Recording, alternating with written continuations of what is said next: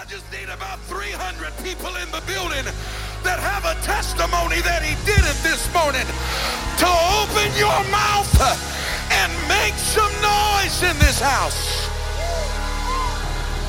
Somebody shout, he did it. Come on, he did it. I need the redeemed of the Lord to say so.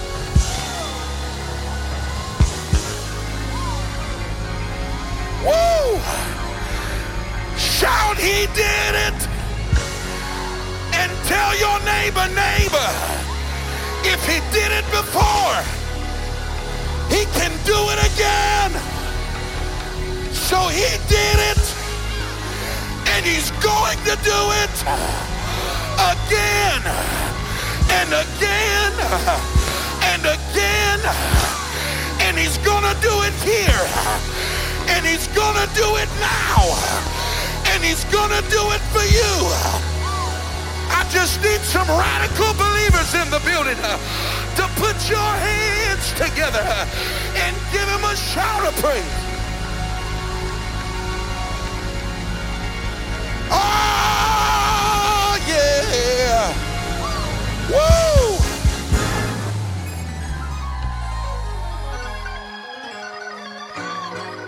Anybody believe he's gonna do it in this place today? Woo! My, my, my, wherever Jesus shows up, things begin to happen.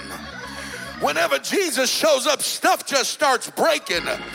Whenever Jesus shows up, people uh, get set free and, and healed and delivered. Put your hands together one more time and give God a great big praise in this house. Come on, if you're excited about what the Lord is doing, give him a shout of praise. Woo! Amen, amen. You can be seated for just a few moments this morning. I want to take a brief opportunity to again welcome all of our guests that are here in the house of the Lord with us today. Rock Church, can I borrow your hands and your voice for just a moment? Would you help me give a great big hand clap of noise for all of our guests? Come on, I need to hear you this morning. Help me welcome all of our guests into the house of the Lord. We are so excited to have you here today. If this is your very first time here at the Rock Church of Fort Myers, you should have received a VIP invitation card. And this is just an invitation for you to join us in our VIP room immediately after the service.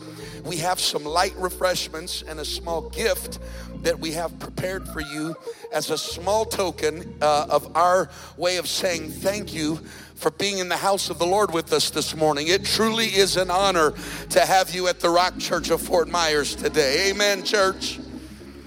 And we have a little understanding here at the church that you're only a guest for the first five minutes that you come through the doors. After five minutes, you're just at home here at the Rock Church. Amen, somebody? Would you help me turn around 360 degrees and tell everybody around you, welcome home this morning? Come on, turn around there in front of you, behind you. Tell them, Welcome home this morning. Amen. We are so excited to have you in the house of the Lord. I want to say what an honor it is to have Brother Dale Whitmire with us this morning, all the way from Washington. This is Brother Chris Whitmire's brother. I've known him for a long time. We're excited to have him in the house of the Lord. Amen. Amen. We're, we're excited that you're here today. And then I also want to give a great big welcome to Brother Alex Brister this morning, all the way from JS, Mississippi. Would you help me give him a great big welcome this morning? He was here last week, and I didn't have the opportunity to recognize him, uh, but he is here for a handful of months working, and uh, his good pastor, my friend, Pastor Gary Robinson, uh, sent him our way to have church with us while he's here working. And so we want to welcome him this morning. Amen, somebody. I also want to give a, a huge congratulations to brother and sister Pack, who just celebrated 65 years of marriage this week. I think we ought to give them a standing ovation of congratulations. Come on, that's that's a testimony in the day and age we live in today. 65 years. Amen. And uh, brother and sister Pack, we want you to know how much we love you and we appreciate your testimony and who you are in this church. Amen, somebody. Amen. Amen. We're excited about that. And uh, and then uh, I also want to recognize a uh, another special guest that has been with us now for several weeks um, that we we didn't even know was here. And um, but I just found out that they've been here for several weeks now, and uh, and and I, you know what I found out? I'm related to him, brother Stewart. I mean, can you imagine that? Seven weeks in church, didn't even know they were here, then found out. Matter of fact, there, it, it's, it's, uh, I, I'm, I'm the great uncle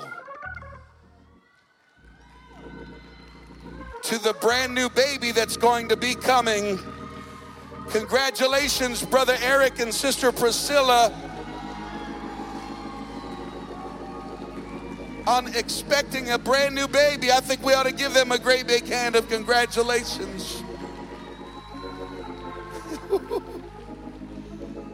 Amen. We're so excited for them. It took them a little while to figure out all that stuff. And uh, I'm just joking. They, they, uh, they, they had lots of tennis shoes to buy before they had babies. And uh, so, but we're excited for them. And uh, we can't wait for baby Rasmussen to show up. Amen. Anybody grateful for what the Lord has been doing around this house? Woo, I'm telling you, we have been uh, in an incredible season of revival. And uh, speaking of revival, mark your calendars down uh, two weeks from today. Tell your neighbor, two weeks from today, we will begin a series of revival services with evangelist uh, Jacob Phillips. Amen. And, uh, and I'm just telling you, Get ready, get ready, get ready. I believe we are about to experience one of the greatest harvests that we have ever seen in this church. Anybody believe that with me this morning? And so we are going to be praying and preparing ourselves for that. Uh, but we're excited about what the Lord is doing. Just this past week on Sunday, Jaden was baptized in Jesus' name and filled with the Holy Ghost. We ought to give God some praise. Leslie was baptized in Jesus' name and received the gift of the Holy Ghost. Jalen was baptized in Jesus' name and filled with the Holy Ghost. Angelina was baptized in Jesus' name and filled with the Holy Ghost. Carla was baptized in Jesus' name and filled with the Holy Ghost. Jonathan was baptized in Jesus' name and filled with the Holy Ghost. Nathaniel was baptized in Jesus' name and filled with the Holy Ghost. On Wednesday, Armani was baptized in Jesus' name uh, and filled with the Holy Ghost. Hey! Woo! Glory! Glory! And then in our daughter work, somebody said, I didn't know we had daughter works. We got seven daughter works. We got seven daughter works. And in our Port au Prince campus in Haiti, Aureline was baptized in Jesus' name and filled with the Holy Ghost. Bretta was baptized in Jesus' name and filled with the Holy Ghost. At our campus in Les Cayes, Haiti, Fortune was baptized in Jesus' name and filled with the Holy Ghost. I think we ought to give God a praise for what He did this past week uh, all over the Rock Church. And I got news for somebody. Uh, he's about to do it again uh, in this place. Uh, to, woo! Did anybody come with expectation in your spirit? Glory, glory, glory. Woo. Amen. Amen. Grab your Bibles and stand with me if you would all over this house. I want to hasten to the word of the Lord today. I am preaching under a tremendous unction of the Holy Ghost this morning. Earlier this week, as I was in another church service, in the altar praying, a spirit of intercession came upon me as the Lord laid some people on my heart to begin praying. And I felt the Lord speak a clear word to me while I was praying in that altar for this house this morning. And I want to obey the Holy Ghost. Amen. How many of you are ready to respond to whatever the Lord is doing in this place this morning? Amen. The book of Mark, chapter 4, is where I want to invite you to read the word of the Lord with me. Mark, chapter 4, is where I'm going to begin reading. now, you understand that when you are reading your Bible, that the original writers did not put chapters and verses where your Bible has chapters and verses. And one of the downfalls to the literary construction of the English Bible is that we oftentimes disassociate the continuity of the text as we move from one chapter to the next or one verse to the next. We often lose the, the connectivity of thought that the writer is expressing to us, and such is the case in Mark chapter 4. Uh, when you begin to read Mark chapter 4, uh, the events associated with this chapter look as if they maybe are not even connected to what is happening in chapter 5. Uh, but I want to uh, help extrapolate that from the text this morning. Uh, and we're going to begin reading at the end of chapter 4. And as we continue reading into chapter 5, I want you mentally to remove the parenthetical separation between chapter 4 and 5 and read the text as, a, as if it is a continuation of the narrative. Amen. Are you with me? Chapter number four, and I want to begin at verse number 35. It says, And the same day when the even was come, he saith unto them, Let us pass over unto the other side.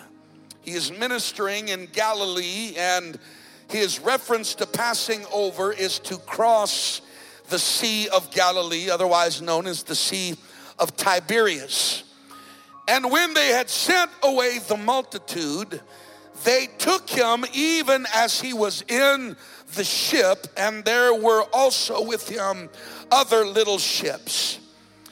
And there arose a great storm of wind and the waves beat into the ship so that it was now full.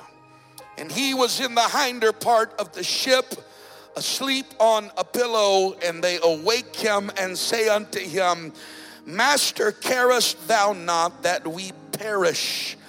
So many times when we read this uh, common narrative of the scripture, we absolutely do not understand or see its connectivity to the next chapter. Verse 39 And he arose and rebuked the wind and said unto the sea, Peace, be still. And the wind ceased, and there was a great calm. And he said unto them, Why are ye so fearful? How is it that ye have no faith? And they feared exceedingly and said one to another, What manner of man is this that even the wind and the sea obey him?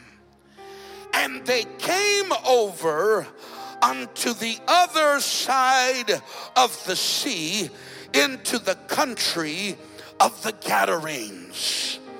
And when he was come out of the ship, Immediately, somebody say immediately, there met him a man out of the tombs with an unclean spirit who had his dwelling among the tombs, and no man could bind him, no, not with chains, because that he had been often bound with fetters and chains, and the chains had been plucked asunder by him and the fetters broken into pieces, and neither could any man tame him.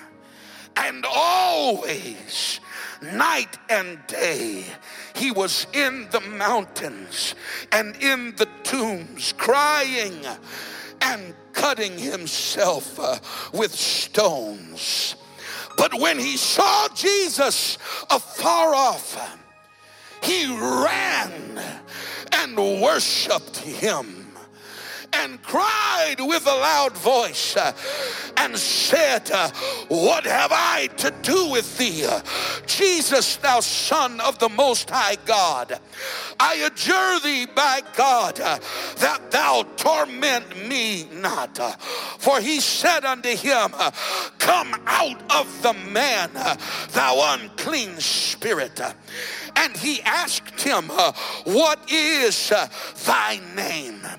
And he answered, saying, My name is Legion, for we are many and he besought him much uh, that he would not send them away uh, out of the country. There is so much uh, that I could preach here about demonology. You understand uh, that these demons were not just interested uh, in individual territory, uh, but they were regional demons.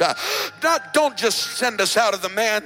please don't send us out of the country. the Bible says, Now there was there nigh unto the mountain a great herd of swine feeding, and all the devils besought him, saying, Send us into the swine that we may enter uh, into them. And forthwith Jesus gave them leave, and the unclean spirits uh, went out uh, and entered into the swine. One of the reasons that demons are so preoccupied with possession is because when they were cast out of heaven, the Bible says they left their first estate.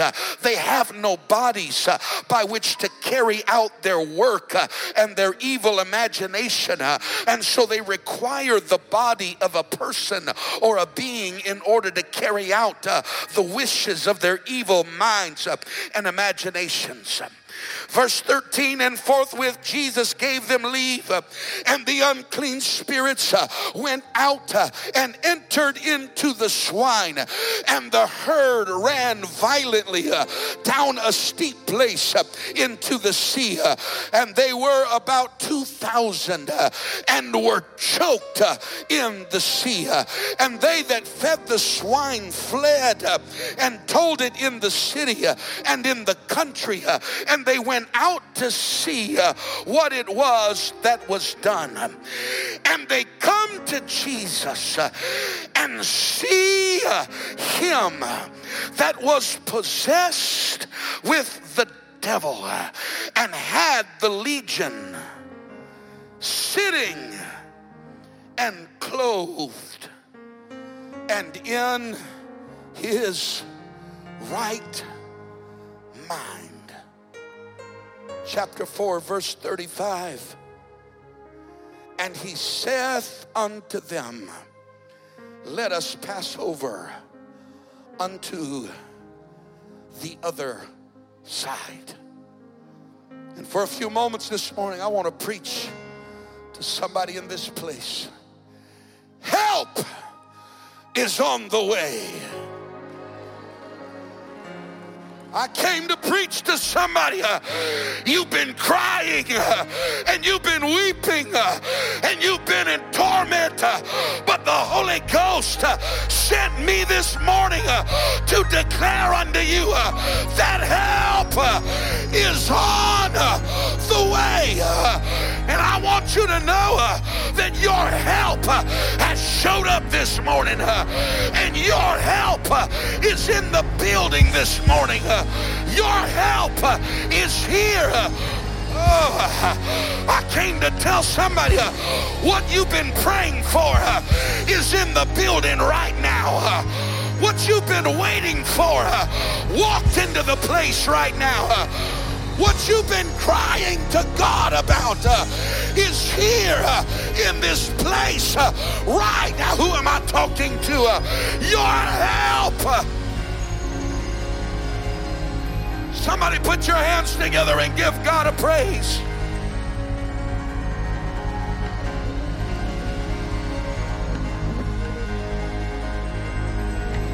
Come on, somebody give him a praise.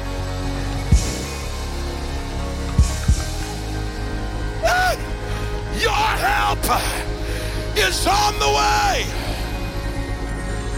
Your help don't you give up before this service is over.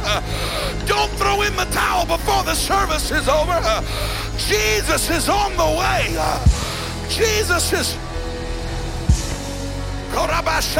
I know it looks hopeless. I know it looks helpless, but he's here and he's on the way right.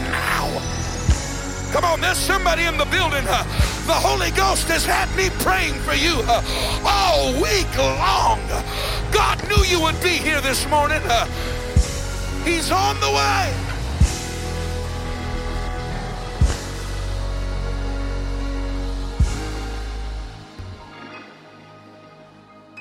Kabashataya. Woo.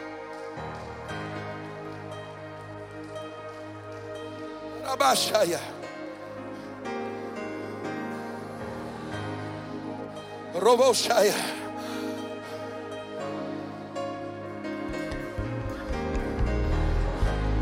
I'm just going to start preaching. You can stand, you can be whatever you feel to do, you can.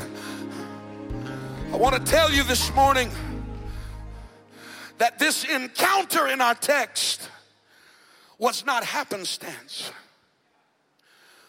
The meeting of Jesus and the demoniac of Gadara was not the secondary result of a primary ministry objective.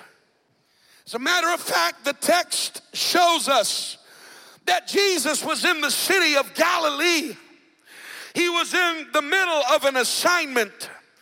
He was in the middle of ministering when seemingly out of the middle of nowhere, Jesus turns to his disciples and says, Let us go to the other side. If you study the text, you will realize that probably Jesus was standing uh, and preaching from the ship. Uh, they often did this as uh, a way to gain acoustical advantage. Sound travels quickly over the surface of water, and it would was popular for them to uh, set the ship just off of the shore as a platform to preach from or to teach from. And so it was that he was probably even uh, in the middle of a dissertation uh, as they were in the ship. The Bible said they took him straight away uh, while he was in uh, the ship. Uh, in the middle of his ministry, he says, You know what? turn around. let's cross over to the other uh, side. Uh, it seemed almost disconnected. Uh, and you'll read later in the text uh, that after the encounter with the demoniac, uh, he got back into the ship uh, and went back to the city of Galilee. There was only one reason why he went over to the other side.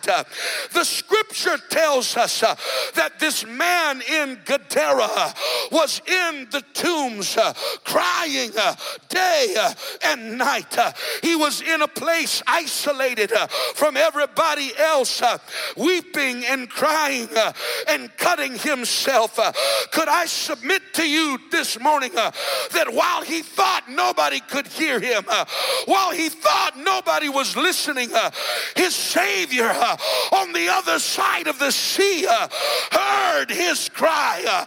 And I believe that is why Jesus abruptly turns uh, and said, Let us go uh, to uh, the other side. Uh, somewhere his cries uh, reached a point uh, that Jesus said, uh, It's time to respond now. It's time to move now. And I don't know who I'm preaching to, but God sent me to tell you that He's heard your cry and the time is now. God brought you here today for an encounter because He heard your cry.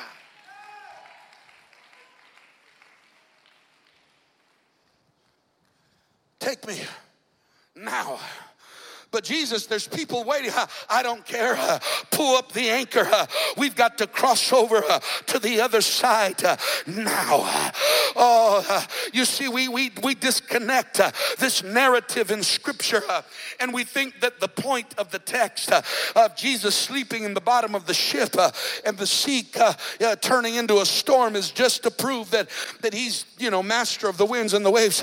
But there is so much more to the text. You understand that these these were experienced fishermen and sailors, uh, men of the water. Uh, the Sea of Galilee is not very big, uh, and any experienced boatman uh, would have been able to spot a tempest of that magnitude uh, a long way off. Uh, they would have never attempted the journey. and so sufficeth to say that this is a storm that came out of nowhere. it came out of the absolute clear blue skies. and it was such a great tempest tempest, uh, that the boat was filled with water, uh, and these men were afraid uh, of their lives. Uh, can I tell you uh, that when Jesus got to the other side, uh, that immediately the man met him there? why? Because those demons knew of the arrival of Jesus. something in the supernatural, those demons were already waiting. they knew that he was on the way. and so it is that as those men traversed burst across the sea uh, and that storm raised up. Uh, that storm uh, was a manifestation uh, of demonic resistance uh, to the ministry uh, of Jesus. I feel the Holy Ghost. it was not just an ordinary storm, but it was demonic resistance to the hand of deliverance that was making its way. that demonic activity said, We don't want him to come. do something to stop him.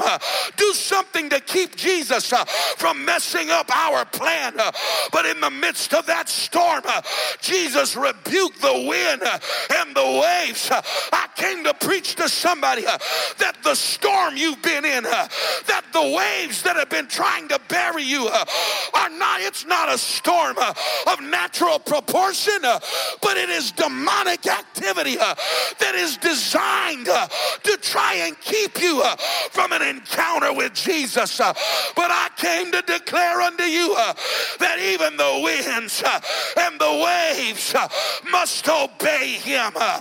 Oh, I came to preach to you uh, that God will take dominion over the storm that's raging, whatever it takes to get to you today, whatever it takes.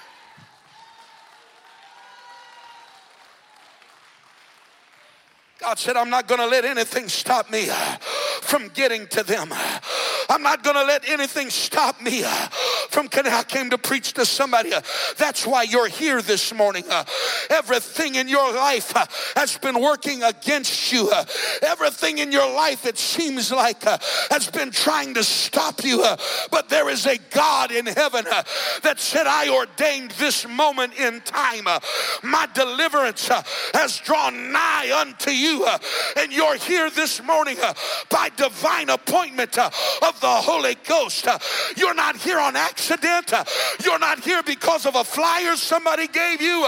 You're not here because you saw us on YouTube or Instagram, but you're here because the Holy Ghost has an appointment with your life today. The Holy Ghost has a divine appointment with the demons that have been trying to destroy you.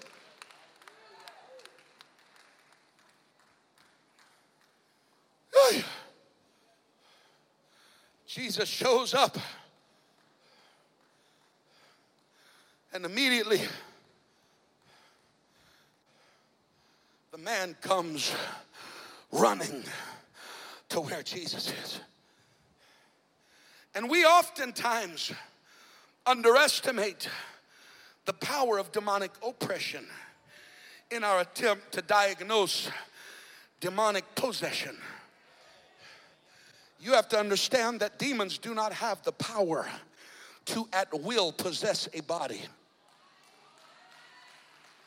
Demons cannot just make up their mind they want to possess somebody. There has to be an acquiescence, uh, an opening of the door, uh, a, submission of spirit, if you will, uh, to the demonic. Demons cannot just at will decide uh, that they want to inhabit, but there is another attack of the enemy, uh, an oppression uh, of demon activity. and somebody can be so oppressed that you think they are possessed. the, the, the activity of the demons can be so strong strong, uh, trying to assert uh, influence uh, and manipulation uh, over the life of an individual uh, that you think they are possessed, uh, when in fact it is simply demonic oppression. Ah, I came to preach this morning to somebody who has been afraid of the power of the enemy. he's not as strong as you think he is. he doesn't have the authority that you think he has. Who am I preaching to this morning. Uh, he can only exert the amount of power uh, that you're willing to believe that He has uh, in your life. Uh, but there's somebody in this house uh, that today is the day uh, you're going to stand up. today is the day you're going to put your foot down. today is the day you're going to draw a line in the sand.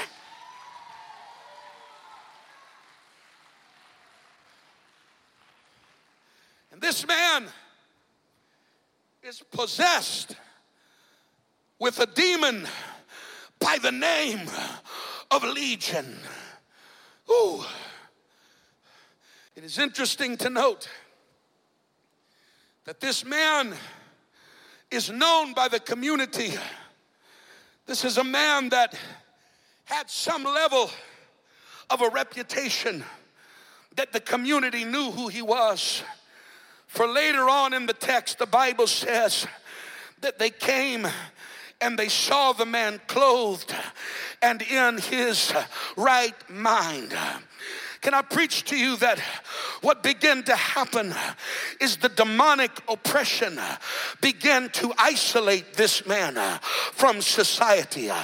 That is one of the tricks of the enemy is to isolate you. Because if he can separate you, then he brings a level of vulnerability to your life. When he can get you by yourself, I feel the Holy Ghost.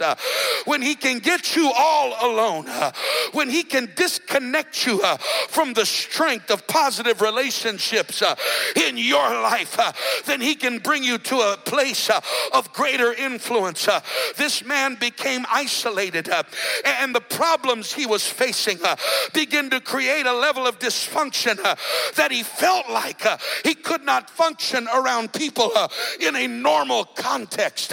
he found it increasingly difficult to be with crowds of people.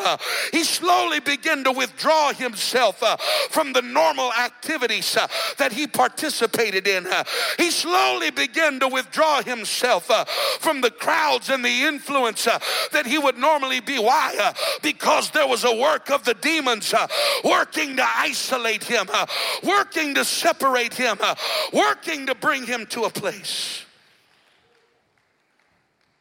And here he was in the tombs crying day and night. Years ago, as a matter of fact, it was December of 2020. Is that when you got married, Brother Trevor? He was quick on that response. My wife and I took a short trip to Southern California to celebrate the marriage of Brother Trevor and Sister Morgan. And while I was there, my friend, Pastor Bertram, and I were talking, and we're both outdoor enthusiasts and hunters. And on a last minute conversation out of the blue, we decided to jump in his truck and take a ride into the mountainside. Our objective was to find some wildlife.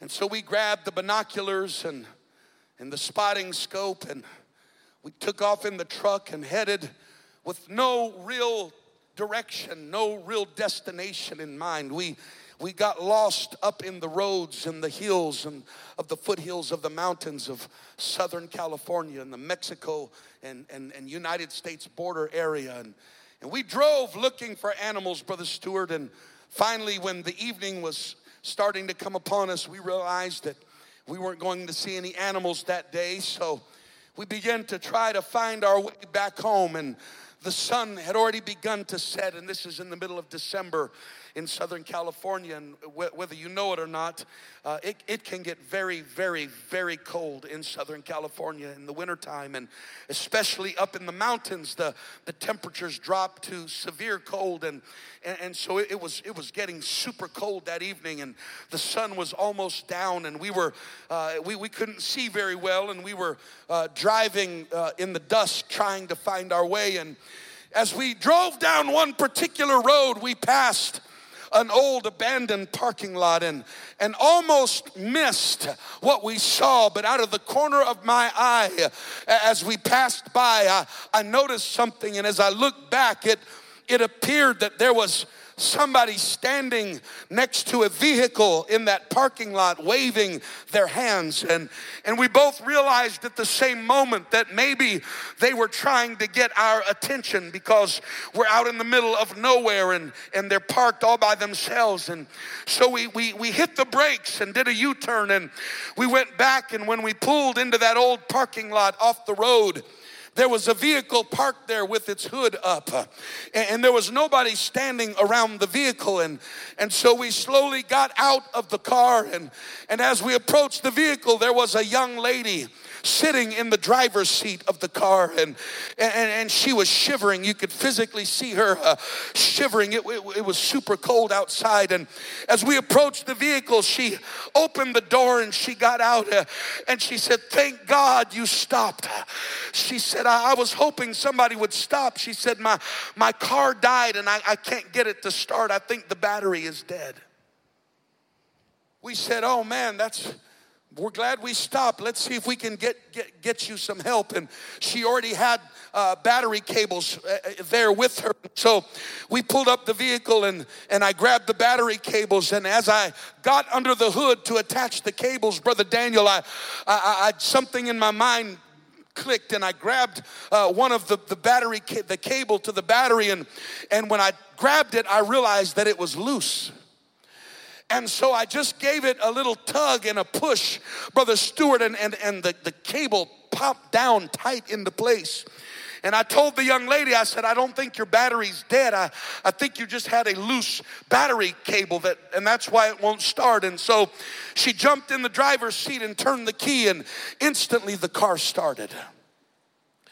And you could see a look of relief that came over her face. If, if she had had to stay out there all night in the mountains, she, her life could have been in trouble with, uh, with the temperatures dropping like they were. And a look of relief came over her face. And she got back out of the car and said, Oh, thank you so much. And I, I wrapped up the cables. And, and, and, and as I went to go uh, uh, give her the cables, I said, I think you're fine. I think your battery uh, was just cables just loose. You, you might keep an eye on that. And when you get somewhere where you can get a tool and uh, you know, make sure you check it. And she was saying, Oh, thank you so much. And, and all of the sudden, we'll call it an unction of God.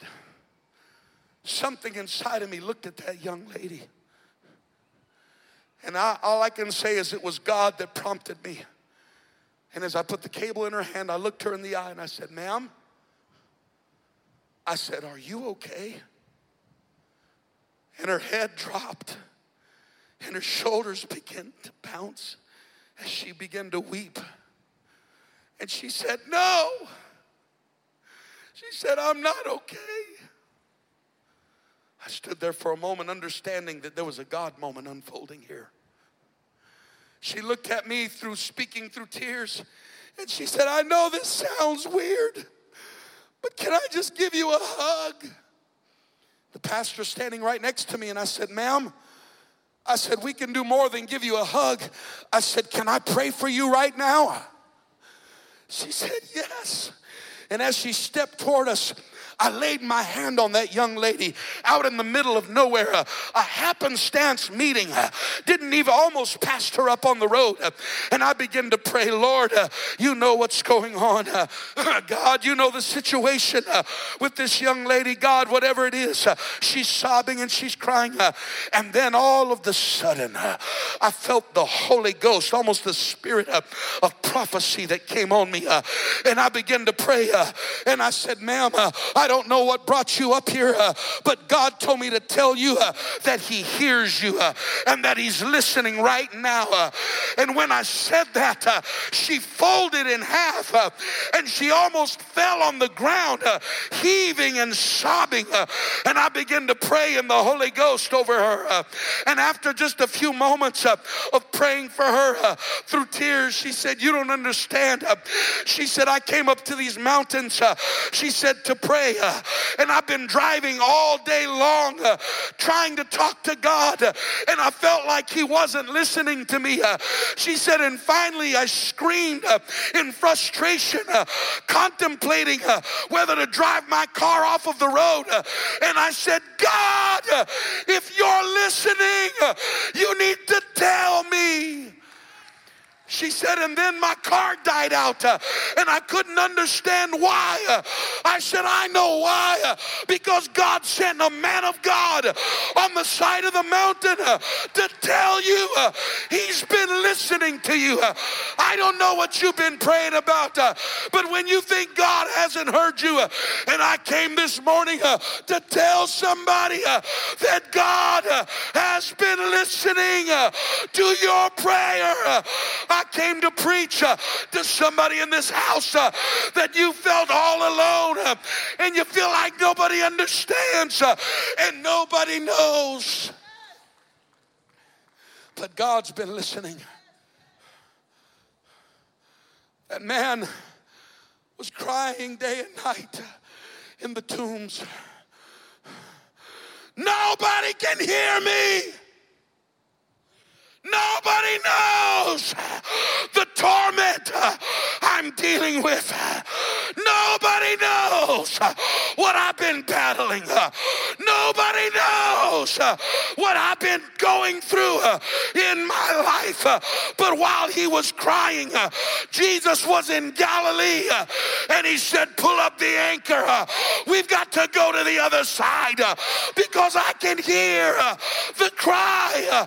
And I came to preach to somebody in the building uh, that help uh, is on the way this morning. Uh, God heard you. Uh, God's been listening. Uh, God's been watching. He knows exactly where you are this morning.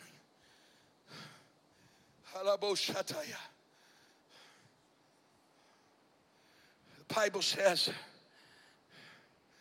there's an an emphasis in his deliverance that is not placed on the chains that were broken. The emphasis of his deliverance is not in the fact that he left the tomb, but the testimony of the people that saw him was that he was clothed and back in his right mind. You know what that tells me? The enemy didn't want his stuff. The enemy was after his mind. I came to preach and uncover a devil in this place today. The enemy's not after your stuff, he's after your mind. Oh, I came to uncover the enemy in this place today, uh, he's not after your marriage, uh, he's after your mind. Uh, who am I preaching to this morning? Uh, the devil's not after your car uh, and your house uh, and your money, he's after your mind I came to preach this morning. Uh, he's not after your job. Uh, he's not after your career. Uh, he's after your mind. He's not, I came to preach to somebody in the building. The enemy understands uh, that if I can get the head, uh, I can get the whole body. Uh. if I can get their mind, uh, their marriage belongs to me. if I can get their mind, their relationships belong to me. if I can get their mind, they'll sabotage their own future. Uh, if I can get their mind, uh, they'll wreck their own family. Uh, if I can get their mind, they'll lose their own job. The enemy uh, is after uh, your mind.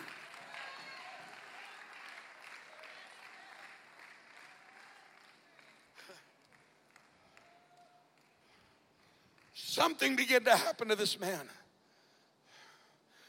The enemy isolated him in his own thoughts. The enemy began to coerce him into an environment where his only company was himself, alone with his mind, alone with his thoughts, alone with his thinking.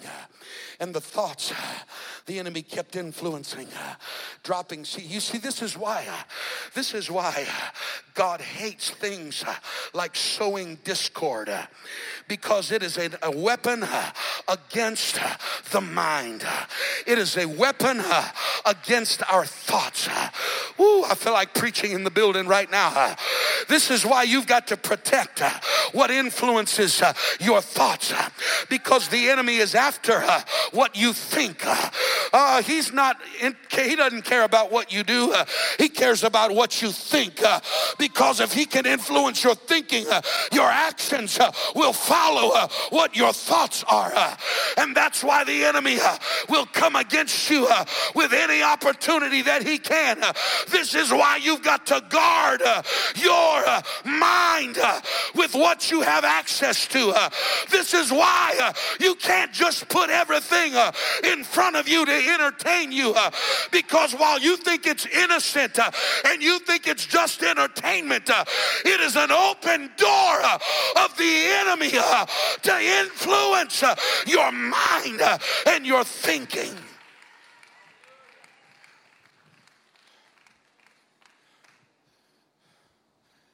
Brother Trevor, there's a reason why in social media they call it a feed.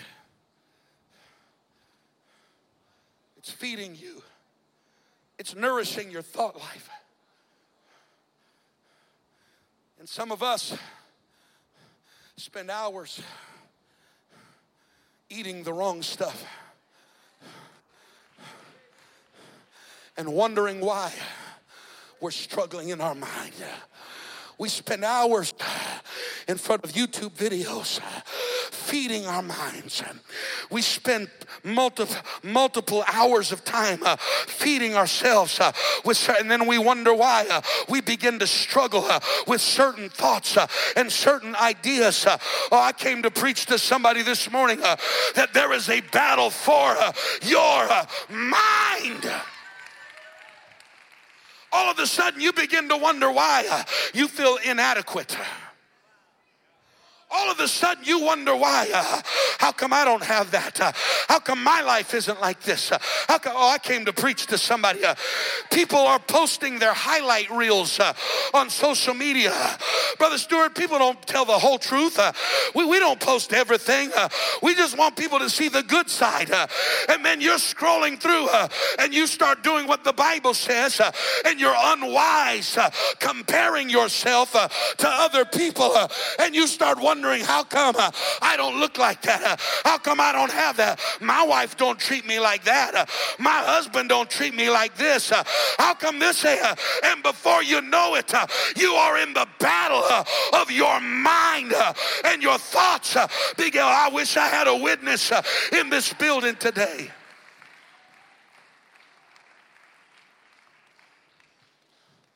reading books, entertaining yourself with stuff that you think is innocuous. And it's the venom of the enemy injecting poison. And then you wonder why you come to church and you feel numb. It's because you've been ingesting spiritual anesthetics all week long.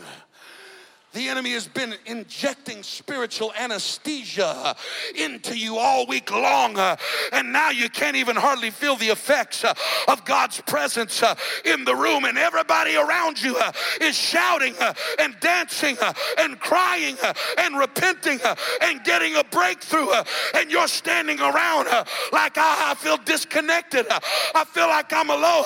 I feel like I don't even belong here.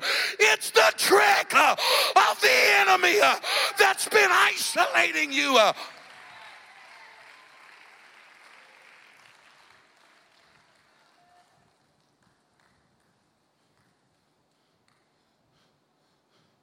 And I'm going to tell you what happens in this story.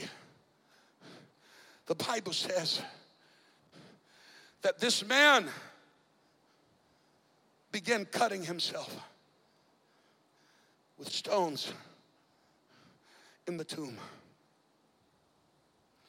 And you study it, anytime people begin to exhibit behaviors of self mutilation, it's because they are struggling with thoughts of worthlessness.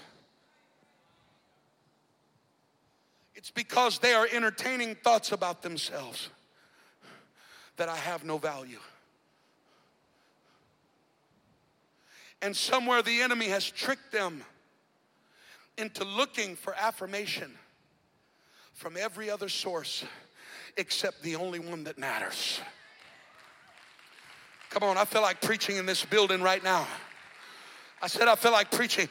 So all of a sudden, you have young ladies uh, who start feeling depressed uh, because some young man that they liked uh, decided he didn't want nothing to do with them. Uh, and so they allow the enemy to begin to work a thought uh, that said, I must not be good enough. Uh, I must not be worth enough. and they start hurting themselves. and mutilate, come on, I'm preaching where somebody is living. and all of a sudden, they start looking at other young ladies. I'm not as pretty as she is. My hair isn't as nice as hers. Uh, what's wrong with me uh, that somebody isn't? Come on. Uh, the enemy has talked you in uh, to a false uh, sense uh, of identity. And before you know it, he'll talk you in to hurting yourself and manipulate. Come on, somebody.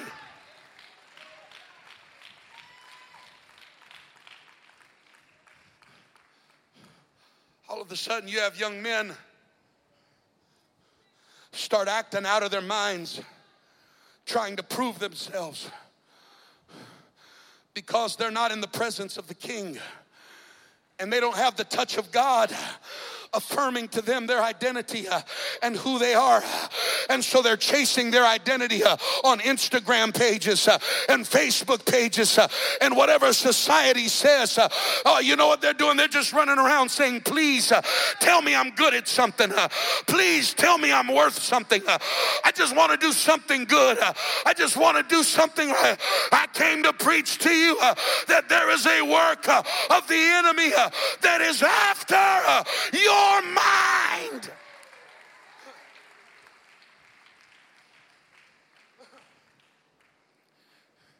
And it's not that nobody tried to help him. Because that's the second thing that happens is you spend enough time in isolation, you start to convince yourself that nobody cares. I wish I had an honest witness in the building. The next thing your mind will start to tell you, see, where, where's everybody at that said they loved you? Where's everybody at that said they cared about you? Why aren't they calling you? Why aren't they showing up? And you don't even realize uh, the Bible says uh, that many times uh, he had been bound with chains. You know what those chains were? Uh, they were the efforts uh, of people that cared about him uh, to try to protect him. They realized that he was harming himself, that he was a danger.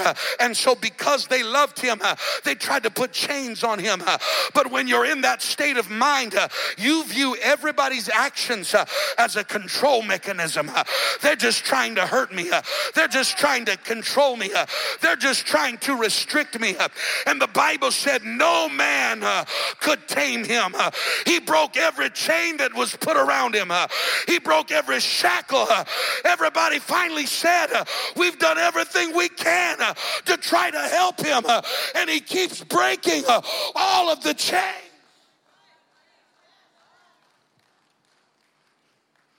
And your mind will start telling you, nobody cares about me.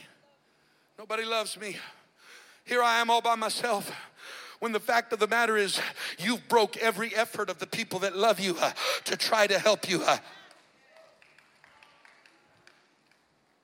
You see, I can easily help somebody that's being hurt by somebody else. I, I can help somebody who's being attacked or hurt by somebody else. I'll come to bat for you, Brother Trevor. I'll protect you again. They're trying to hurt you. I, I, can, I can help. But it's hard to help somebody who's hurting themselves. It's, it's hard to help somebody uh, that's cutting themselves, uh, that's mutilating themselves, uh, that's opposing uh, themselves. Uh. you want to know? Uh, oh my God, I feel like preaching. You know what? You know what they would have told him? If he would have went to the doctor, they would have said, You're bipolar. Oh, it's going to get quiet up in here. If they would have took him to the doctor, you know what the doctor would have said? Oh, you, you're dealing with schizophrenia.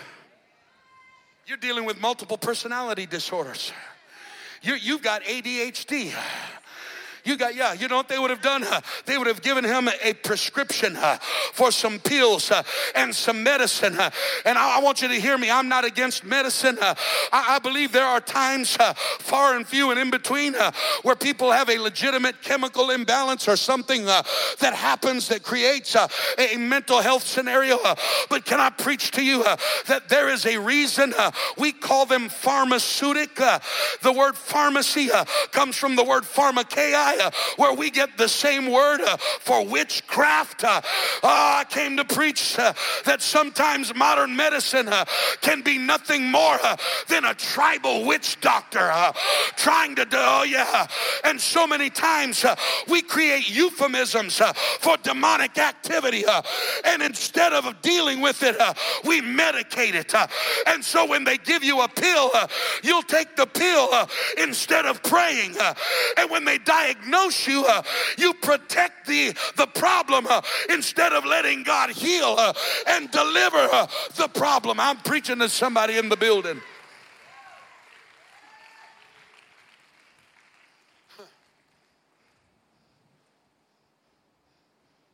I'll tell you what they wouldn't say. You need to pray. I'll tell you what they would not say. You need to get in the presence of Jesus. I tell you what they would not say. They wouldn't tell him to run to where Jesus was. Uh, but I came to preach to somebody in the building uh, after he broke all the chains uh, and he broke all the fetters uh, and realized that no man uh, could tame him. Uh, there's only one answer to somebody that's hurting themselves. you've got to get them in the presence of Jesus. I wish I had a church in the building. you've got to get them in the presence uh, of Jesus. Uh, whatever it takes, uh, I'm going to get you there. Can I preach for just a moment? This is why you don't need to surround yourself with people that'll have a pity party with your problems. It's part of self mutilation they're reinforcing what you're doing to yourself. Listen, if I'm having a heart attack,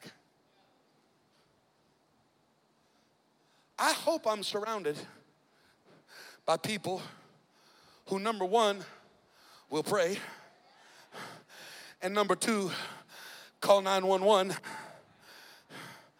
If I'm having a stroke, Brother Pack, get me to the doctor. Please. Pronto. ASAP. Arriba. Ándale. Let's go. Quick. How many of you have ever been involved in rushing somebody to the hospital? Anybody rushed your kids, rushed somebody like, whoa, throw them in the car. You're honking your horn. Let's go. You got one shoe on, one shoe off. I don't care what I look like. I got to get my bed. If you care about them, you're trying to get that. You know what you need? You need people that are just as radical about getting you in the presence of Jesus. I thought I'd have a few more amens than that in the building. Uh, you need some people surrounding you uh, that are just as radical uh, about getting you in a prayer meeting. Uh, come on, baby. Uh, you got to pray. Uh, come on.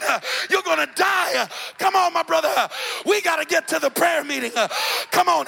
you're going to meet me for early morning prayer. I'm going to pick you up at 6 o'clock. we got to pray. Come on. those are the kind of people you need to surround yourself. You need to get somebody somebody uh, who'll sit next to you in church.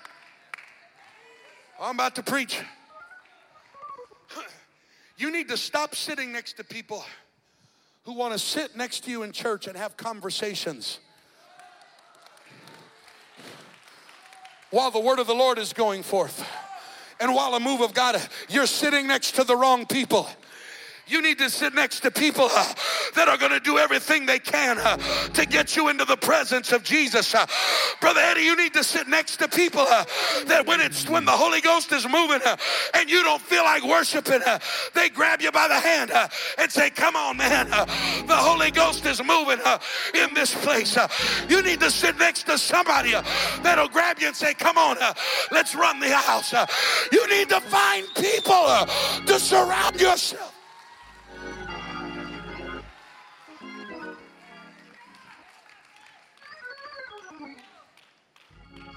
Come on, somebody. He was in that place. I'm trying to hurry. And when Jesus shows up,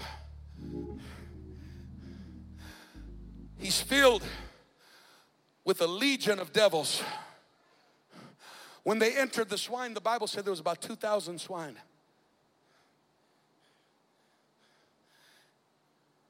And even though he was under the possession of a legion of devils, they could not stop him from running to the feet of Jesus and falling on his knees.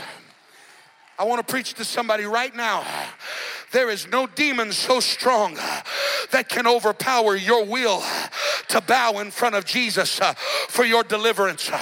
Come on, I came to preach to somebody. Uh, you're not stuck on a pew uh, because of the demons uh, that are tormenting you. You're one choice away from being in the presence of God.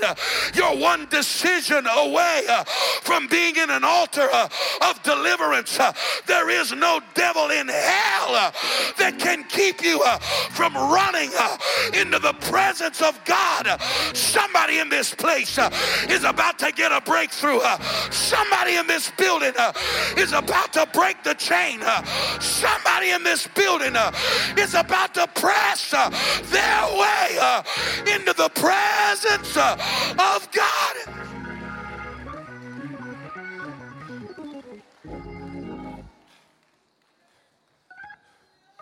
Two, 2,000 demons.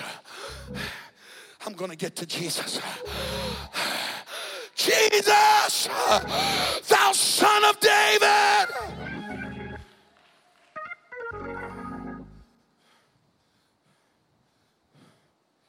Listen, when Jesus began to speak, those demons were cast into a herd of swine. And when they went into the swine, those swine immediately ran into a sea and choked to death in the water. But the steward in the animal kingdom, all animals have an innate sense of survival in them that teaches them to stay away from anything that might end their life, including those swine. They did not run into that water as a result of some natural reaction. What it does is it paints a picture of what those demons were trying to do to the man. If they had had their way, it wouldn't be the it wouldn't be the swine drowning in the water. It would have been the man drowning in the water. He didn't even realize the magnitude of what he had been fighting against in his own life. I came to preach to some people. You don't even understand the magnitude of some of the things that you've been fighting against. If it had its way, it would destroy you before you ever got delivered. Uh, if it had its way, uh, it would have killed you uh, before you ever had a chance to repent. If it would have had its way, it would have destroyed your life before you could ever get to where Jesus was.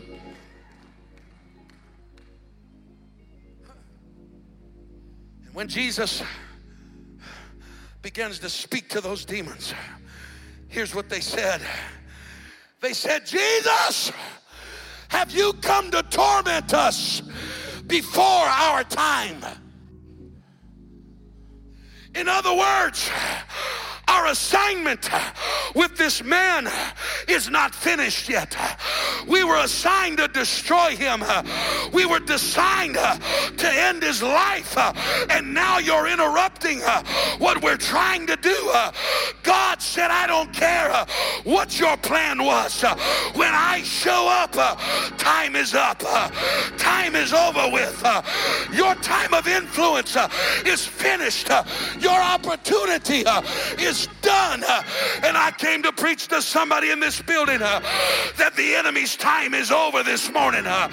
I said his time uh, is finished this morning. Uh. God's about to do a work right now in this building. Uh.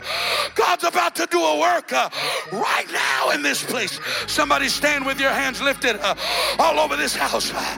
Come on, the Holy Ghost has showed up in this building. I don't know who you are, and I don't know what you've been dealing with. Uh, but somebody needs to make a run uh, to this altar right now uh, and throw your hands in the air and begin to declare, Jesus, Jesus.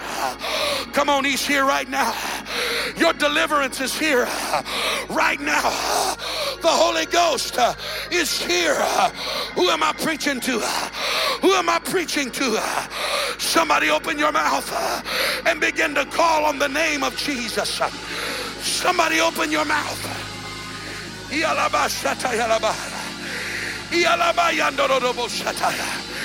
help is on the way. Your help. Come on, Jesus is here. God's about to heal your mind. God's about to heal your thoughts. God's about to touch your emotions. God's about to Come on. Come on, lift your hands in his presence. Come on, sir. The enemy has been after your mind. Come on, ma'am. The fight has been for your mind. But I plead the blood of Jesus uh, over your thoughts. I plead the blood of Jesus uh, over your mind right now. In the name of Jesus. Come on, he's here. He's here right now. He's here right now. Deliverance is here right now. Jesus is here. There it is. Jesus is here. He heard your cry. Jesus is here. He heard your cry. Jesus is here. Come on. Jesus is here. Jesus he heard your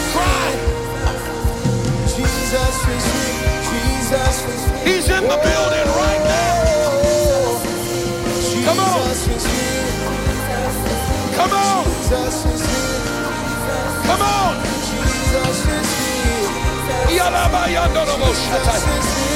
Come on. Somebody lift your hands. Somebody lift your hands. Right now, God. Right now, God. Satan, the blood of Jesus is against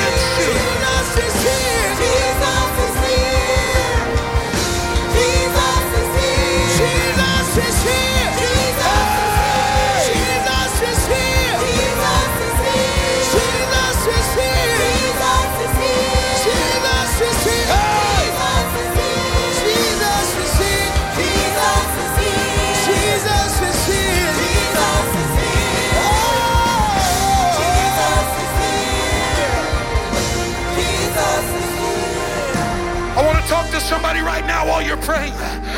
You have been caught up in the bondage of self abuse. Come on, I'm moving in the Holy Ghost right now. You have been enslaved in a trap of self abuse. For some of you, it's been verbal and mental. You've been abusing yourself and talking down to yourself. For some of you, it is manifested in a physical way. I came to preach to you right now uh, that if you lift your hands up and lift up those scars uh, and lift up those words to Him, God wants to heal your mind. God wants to restore your emotions. God wants to touch you right now. Right now, lift your voice. Lift your voice. Come on.